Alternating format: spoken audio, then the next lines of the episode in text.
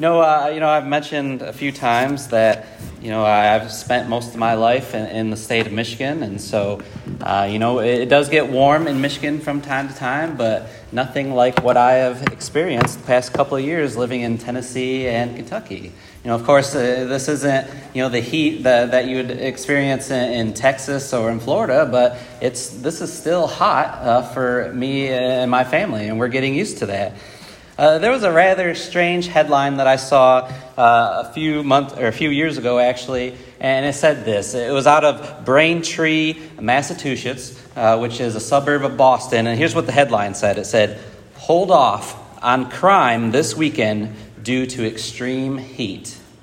And so, what this article goes on to inform the readers is that the police department jokingly was asking and using a little humor to convey to its citizens the, the dangers of that week's heat wave. And so they said, you know, if you're planning on, you know, doing a crime this weekend, why don't you just go ahead and hold off and wait uh, until Monday when this heat wave, you know, uh, lowers down. And so um, you know, I don't know if exactly it worked out for them uh, as much as they hoped it would, uh, but it was kind of a, just an interesting article to hold off. Just hold off doing those things until the heat wave uh, ends.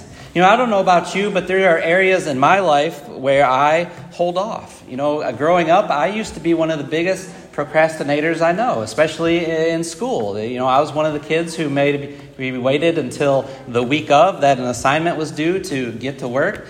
You know, eh, I, I hope that I've grown from that. Uh, but even in my home life, uh, uh, doing those things such as the home projects or, or, you know lawn care, things like that, my wife would probably say I'm still a procrastinator. I'm still holding off on doing some of those things. Uh, even my decision to become a Christian, I remember I held off for a little while. I was taught the truth. I was taught what I needed to do according to the Bible, but I held off because uh, to me, I didn't know everything in the Bible. And so to me, I, I used that as an excuse. I said, I asked myself, well, what will other people think of me? And this wasn't how I was raised. And of course, you know, there was the fear of, uh, at the worship services, responding to the invitation. Now, before we, uh, you know, move on into this lesson, just let me say this about the invitation. Uh, the invitation, of course, is an expedient that we give at the end of services for those who might want to get their lives right with Christ or who might want to become a Christian. But we don't have to wait at that particular moment to respond to the invitation. If that's something that we feel that we need to do, uh, it doesn't matter if it's uh, midnight on Wednesday night. You know, if you want to uh, become a Christian, you know, call someone up. But we'll come here and open up the building and we'll baptize you uh, back here in these waters. Uh, but the point is, is that we should not hold off. You remember Jesus gave this great a parable feast uh, in Luke chapter 14 of this great wedding feast that was happening. And he sent out, remember, the, the, the, great, the master sent out these invitations throughout the kingdom, uh, asking people to come to the feast. And we, we, recall that there were those who made excuses. Remember, there was the one who said that uh, he had just bought a piece of land and he couldn't go right then and there. And then there was the one who bought the five yoke of oxen. Remember, uh, uh, but he couldn't respond to the invitation at that particular moment because he had to go and check out the oxen. And then there was the man who had just got married, and of course, he used that as an excuse that he could not respond as well. But whether it is making a decision to become a child of God or recommitting our lives to Christ, you know, asking forgiveness either privately or publicly, why wait? I'm reminded of a couple of other instances within Scripture of individuals who, who waited, who held off for peculiar, strange reasons. And so we're going to look at a couple of those. If you would turn to Exodus chapter 8, and we'll, we'll start with this first one uh, of Pharaoh. You know, we're familiar with the account of, of Moses in Exodus uh, in the book of Exodus how, how um, the people were in slavery, the Israelite people were in slavery to, to the Egyptians, and they cry out uh, to God to free them, and God hears them to remove this slavery from them. And remember, uh, God comes to Moses in the burning bush, and he tells him that I'm going to choose you, Moses, to go and, and speak to Pharaoh to set my people free. And of course, after several excuses, Moses finally goes to Pharaoh and tells him to release the Israelites release them. But Pharaoh refuses. We know he does this over and over again. And consequently, God is going to uh, demonstrate who he is through the plagues and secure the release of his people. Now remember, uh, there are these great ten plagues. There's, he turns the water to blood, and then there's the, the abundance of frogs, and then he sends gnats, and he sends flies, and he sends pestilence on the cattle. He gives the people boils, a hail from, from the, the heavens fall down. There's this great locust that eat up all of their produce, darkness upon the land, and then, of course, the last one, where there's the death of the firstborn children of the Egyptians. But you know, we might think of these plagues as somewhat random and where you know why the, these happened to them. But this was really God's assault on the Egyptian deities, their false gods, those false gods that they bowed down to. They had a god for everything. And so uh, each one of those plagues that, that God sends upon the people is God proving his power over them, saying that your God is nothing, that, that, that I am uh, the master over all of these things. Well, let's, let's notice in the second plague, in, if, in Exodus chapter 8, and notice this peculiar reason that Pharaoh uh, gives. And so let, us begin in Exodus chapter 8, starting in verse 1. It reads this Then the Lord said to Moses, Go to Pharaoh and say to him, Thus says the Lord, Let my people go, that they may serve me. But if you refuse to let them go, behold, I will smite your whole territory with frogs. The Nile will swarm with frogs, which will come up and go into your house and into your bedroom and on your bed and into the houses of your servants and on your people and into your ovens and into your kneading bowls. So the frogs will come up on you and your people and all your servants. There's going to be a great deal of frogs.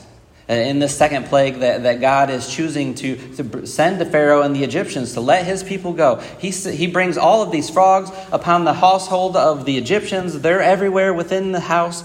And notice, uh, skip down to verse 8, because we're going to notice that Pharaoh is going to say, Stop this. Stop, get rid of these frogs. Notice in verse 8 Then Pharaoh called for Moses and Aaron and said, Entreat the Lord that he remove the frogs from me and from my people and I will let the people go, that they may sacrifice to the Lord. Moses said to Pharaoh, The honor is yours to tell me, When shall I entreat for you and your servants and your people that the frogs be destroyed from you and your houses, that they may be left only in the Nile? Verse 10 Then he said, Tomorrow. So he said, May it be according to your word, that you may know that there is no one like the Lord our God See, Pharaoh is seeing another demonstration of God's power. Uh, he's seeing that their Egyptian deity, uh, Heket, uh, the god of frogs, was powerless. And Pharaoh asked Moses to intercede on his behalf. And Moses says, When would you like this to happen? He, he's giving it up to Pharaoh. Pharaoh, when would you like these frogs to be removed from your land? And did you see his answer to that? In verse 10, he said, Tomorrow. Tomorrow. Wouldn't you or I request that the frogs be gone right now? Get rid of these things right now. You know, if my home was overrun with frogs or spiders or snakes or, or skunks, you know, I'd want them gone now. Wouldn't you? Wouldn't you be on the phone calling the exterminator, the pest control? You know, don't we want to be instantly re- relieved of our suffering? But isn't that peculiar that, that Pharaoh said tomorrow?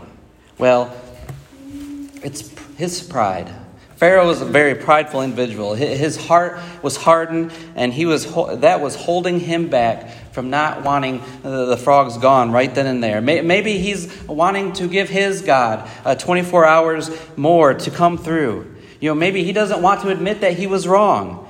Uh, he's saying, I'd be willing to spend 24 hours uh, another night with the frogs rather than be wrong. So Pharaoh told Moses to save his people, but just hold off. Hold off until tomorrow. And we all know the results of holding off. When we say that in our lives as well, that, that we're going to hold off and wait until tomorrow. Because once again, when that plague was lifted, Pharaoh's mind changed. His heart changed. He refused to let them go. See, that first plague should have been, should have been proof enough. Uh, you know, turning the water into blood, that should have been proof enough for Pharaoh to believe that God is who he says he is, that he is the true God. But this man was prideful and his heart was hearted. And so we notice here that he says, Hold off until tomorrow. Well, turn with me to Luke chapter six, or Luke chapter nine. We're going to look at another account of individuals, uh, this time in the New Testament, who held off. The, these would-be disciples Uh, notice with me in Luke chapter 9, starting in verse 57. As they were going along the road, someone said to him, I will follow you wherever you go. And Jesus said to him, The foxes have holes, and the birds have the, the air have nests, but the Son of Man has nowhere to lay his head. You see, Jesus during his earthly ministry, uh, you know, he was looking for those to follow him. Uh, though, and he had individuals turn to him and say, Lord, uh, we, will want, we want to follow you. But instead of giving their life to Christ now, they had other things to deal with. Uh, one individual we just read here said, Lord, I want to follow you. But Jesus said, Foxes have holes and the birds of the air have, nests, but the Son of Man has nowhere to lay his head. And Jesus, uh, he's getting the point over to them that, listen, things are going to be rough. I have nowhere to lay my head. Are you willing to endure these sacrifices for this, uh, for, to follow me? Now, we don't necessarily know how this instance uh, happened, but look at verse 59. Let's look at the next example. In verse 59, and he said to another, Follow me. But he said, Lord, permit me first to go and bury my father. But he said to him, Allow the dead to bury their own dead. But as for you, go and proclaim everywhere the kingdom of God. Did, did you get that? This other person said, he asked another, but he said, Yes, Lord, I want to follow you, but first. But first, let me go and bury my father. Well, what is that man getting at? Well, well possibly uh, that, that he was telling Jesus that I want to stay at home until my father, uh, you know, passes away. He, he's uh, elder in age, and, and, I want to, you know, help be there, be there for him. Or, or maybe that he just did pass away, and so there, there's the funeral process to, uh, and to all that entails. But the point is that Jesus is trying to get through uh, when he says, allow the dead to bury their own dead, is that we need to let the world take care uh, of those things of the world. But you, sir, he says, devote your things to the greater spiritual concerns of taking the message to the people, to the kingdom of God. Notice in verse 61, uh, the, the last example that Jesus gives, another also said, I will follow you, Lord, but first permit me to say goodbye to those at home. But Jesus said to him, No one, after putting his hand to the plow and looking back, is fit for the kingdom of God. Again, we have another example of an individual saying, Lord, I want to follow you, but first, first let me do this. Let me go home and say goodbye to those at home. But Jesus is saying, listen, being a real disciple uh, of mine will require total dedication. He says, No one putting their hand to the plow and looking back is fit for the kingdom of God. You know, he's saying you need to grab hold of Christianity and plow your row. Uh, never look back. Because what happens when you look back? You get distracted. Your row is not going to be even. It's, you know, it's going to do one of these. You need to hold on to Christianity and never look back. But we see again and again in these examples of these individuals saying, But Lord, let me first do this. Now, there's nothing inherently wrong with burying uh, your relative or saying goodbye to your family, but the point is, is that they had priorities, and Jesus is trying to say, listen, I need to be first, first in your life. But they were saying, Jesus, let me first do these things. And Jesus was not willing to lower his standards of discipleship. See, if you're going to follow me, I need your full commitment, he says. I need both feet in the church, not one foot in the church and one foot into the world. Matthew 6:33 tells us that we need to seek first his kingdom and all his righteousness, and all these things will be added to us. But doesn't it seem like today that a lot of us have non-Jesus, non-church first place priorities? You know, we'll say to ourselves, I'll, I'll begin starting, or I'll get back to reading the Bible. But first, but first, let me, let me finish this TV series that I'm really interested in. Or we'll say, Lord, I, I, really need to get back to praying regularly, not just in times of troubles, but, but uh, praying to you regularly. But first, you know, let me try it on my own. Let me try uh, getting the, the, the, the, answer myself. Or sometimes we'll say, I'll start reaching out to others. Uh, I'll start putting them first in front of me. But first, you know, let me take care of myself as well. See, these procrastinating would be disciples told Jesus, hold off. Hold off until their priorities were taken care of. Uh, later in the book of Luke, in Luke chapter 18, verses 28 and 30, uh, Jesus just gets done with, with the. Um, uh, with the, man who, who uh, the rich young ruler and after uh, he you know talks to the rich young ruler peter comes up to jesus and he says lord we have left our homes we have given up everything to follow you and jesus said following that truly i say to you there is no one who has left house or wife or brothers or parents or children for the sake of the kingdom of god who will not receive many times as much as this time in the age to come eternal life.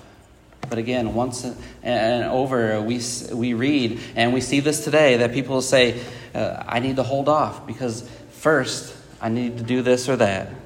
Let's look at our last example in Acts chapter 24. In Acts chapter 24, we have the account of Felix. Felix, who is, who is the governor uh, uh, at this time. After Paul's third missionary journey, you might recall, you know, he, he, he wants to go back to Jerusalem. But, but there are some prophets at that time are telling Paul, no, don't go back to Jerusalem because what's going to happen is when you go to Jerusalem, you're going to be uh, captured, you're going to be imprisoned.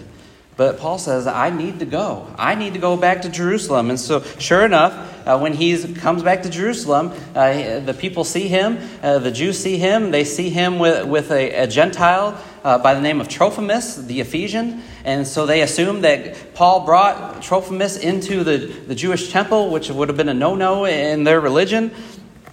And so they seize Paul. They seize Paul and they're about to kill him uh, when, when the Roman government gets involved. And so while Paul is in custody over the other, oversight of the Roman government and Felix, Paul was able to uh, defend his case over and over again in the next few chapters. You know, Acts chapter 22, he makes his defense before the Jews. In Acts chapter 23, he goes before the Sanhedrin, which would have been the, the leadership of the, the Jewish nation. In Acts chapter 24, he now goes before Felix. And he, uh, he lays out uh, the, the changes that he had had in his life when he was once Saul of Tarsus, and now he, now he is the Apostle Paul. And he gives this to Felix. And notice in Acts 24, starting in verse 22, right after Paul's speech, it says this But Felix, having a more exact knowledge about the way, put them off, saying, When Lysias the commander comes down, I will decide your case. Then he gave orders to the centurion for him to be kept in custody, and yet some have freedom, and, and not to prevent any of his friends from ministering to him. And so basically, uh, Felix didn't want to make a decision right then and there. Uh, he wanted to get some more information, and so he says to Paul, We're going to do this again. And notice in verses 24 and 25, but some days later, Felix arrived with Drusilla, his wife, who was a Jewess, and sent for Paul and heard him speak about faith in Christ Jesus. But as he was discussing righteousness, self control, and the judgment to come, Felix became frightened and said, Go away for the present, and when I find time, I will summon you. See, Paul was preaching to this man righteousness, self control, and the judgment to come. This, this was a tailored, one on one sermon that Paul made for this man. Uh, Felix is an interesting character if you know anything about him. Uh, he, he grew up, he was born into slavery, and so he saw the harshness of it as a young child. But as he grew, he, he was able to uh, take control, he was able to uh, come into a position of power. It was said of him is that with every kind of cruelty and lust, he exercised the authority of a king with the temper of a slave. Uh, he was a man who was in position, in the highest position, one of the highest positions in the land, yet he was a cruel, cruel uh, individual. And Drusilla, we're told here in verse 24, is his wife. Well, this is actually his third wife. Uh, he, he, used uh, women as political power as he uh, went up the chain in, in the, the Roman government.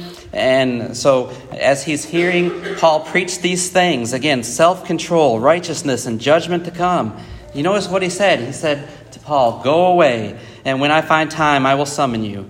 Maybe your translation says, When I have a convenient time, I'll call for you.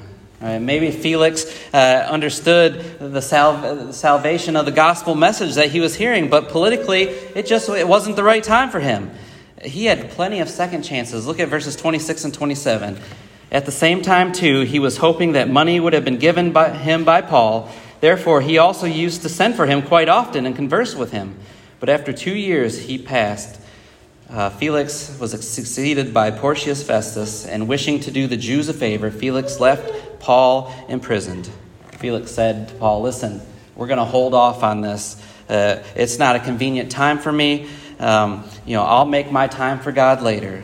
Again, procrastination, holding off.